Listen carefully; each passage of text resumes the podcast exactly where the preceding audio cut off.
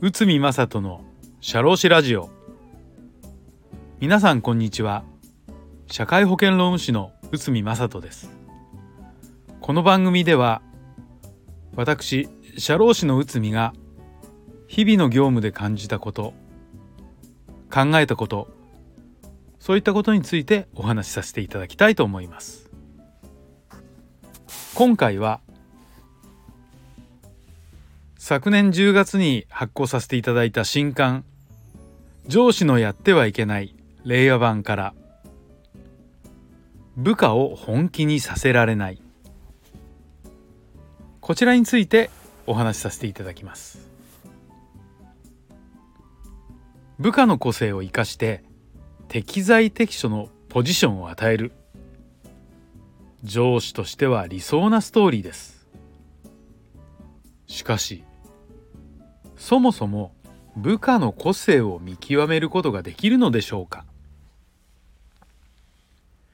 人はそれぞれに個性を持っています。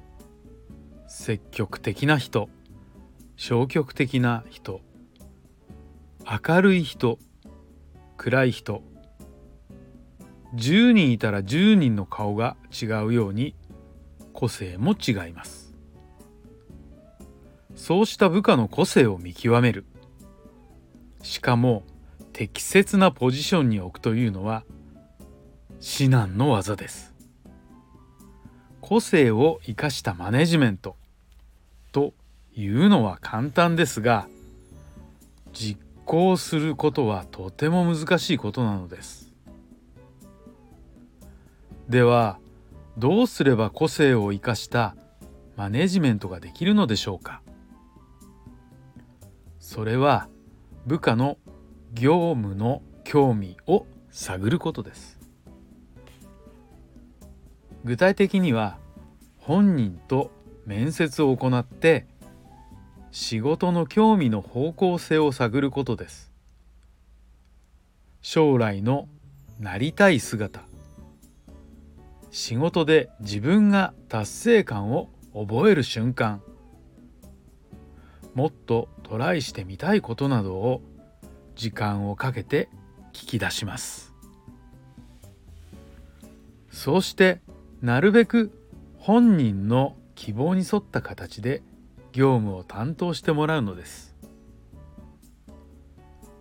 すると部下は自分の希望を聞いてくれた。と感じ仕事への取り組む姿勢本気度がアップしていきます。私は人事コンサルティングの仕事をしていますがクライアント企業の課題を解決するには10社10通りの方法があると考えております。常に同じやり方ではなくクライアントごとに解決方法をカスタマイズする必要があるのです。部下にはなるべく興味のある業務を任せますが同時に将来的に部下が一人で人事コンサルティングができるように仕事のゴールを見せるようにしています。この課題を解決するために必要なスキルは何なのか。そのためには何をすべきかを理解してもらうのです。将来の姿が現実的に見えてくると部下は頑張ります。上司は将来の姿を見せることがとても重要な仕事なのです。部下の興味に沿った業務プラス将来のビジョンを見せる。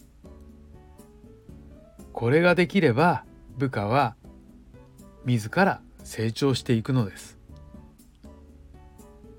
だからこういったアプローチをして部下を業務に対して本気にさせなければいけないのです。部下を本気にさせられない。こんな上司はこの辺がちょっと指導に欠けているのかもしれませんね。はい。まあ私の話で私の経験の部分がちょっと大きいのかもしれませんけど今日は部下を本気にさせられない。それじゃダメなんですよ。ということをお話しさせていただきました。どうもありがとうございました。